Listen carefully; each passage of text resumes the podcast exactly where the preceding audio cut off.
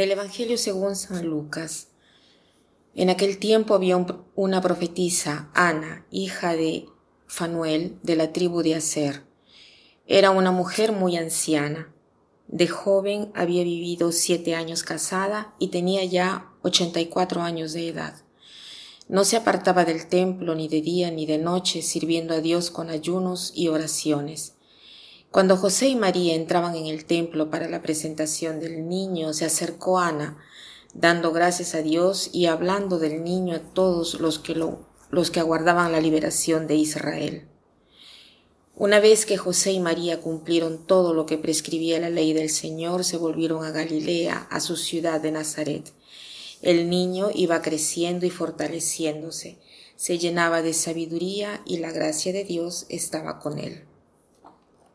Este pasaje impresiona siempre. Lo que Lucas nos cuenta de esta anciana es poco, pero nos da el contexto para apreciar su presencia junto a María y a José. Pero la cosa nueva de esta meditación es la frase que se encuentra en medio.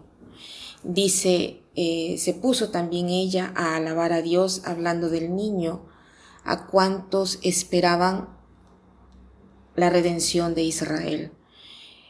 He pensado en Ana como en aquella mujer fiel, más grande de edad, que se encuentra en la iglesia, en el templo, que no se aleja jamás, como dice el Evangelio, y que es una ayuda espiritual y física porque está presente para sostener a quien llega al templo. Y en lo que no había pensado era en esa fuerza apostólica de evangelización, de la cual nos habla mucho también Papa Francisco, por ejemplo. Pero dice que cuando José y María entraban en el templo, se acercó Ana en aquel momento. Pero antes dice que Ana no se apartaba jamás del templo, que servía a Dios día y noche.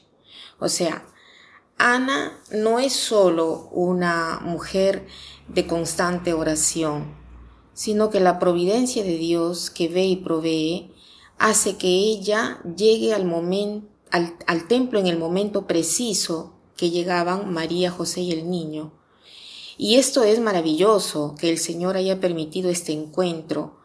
La Sagrada Escritura nos hace imaginar que María y José eh, hayan tenido problemas, eh, para ser aceptados, ¿no? Eh, tantos problemas, con tantos problemas ellos encima, incluso que la familia no los aceptaban, la gente no encontraban casa, quisieron matar al niño, tantísimos problemas, pero Dios permite que llegando al templo les venga a su encuentro Ana, que se había donado completamente al Señor, se había consagrado a Él, ¿no?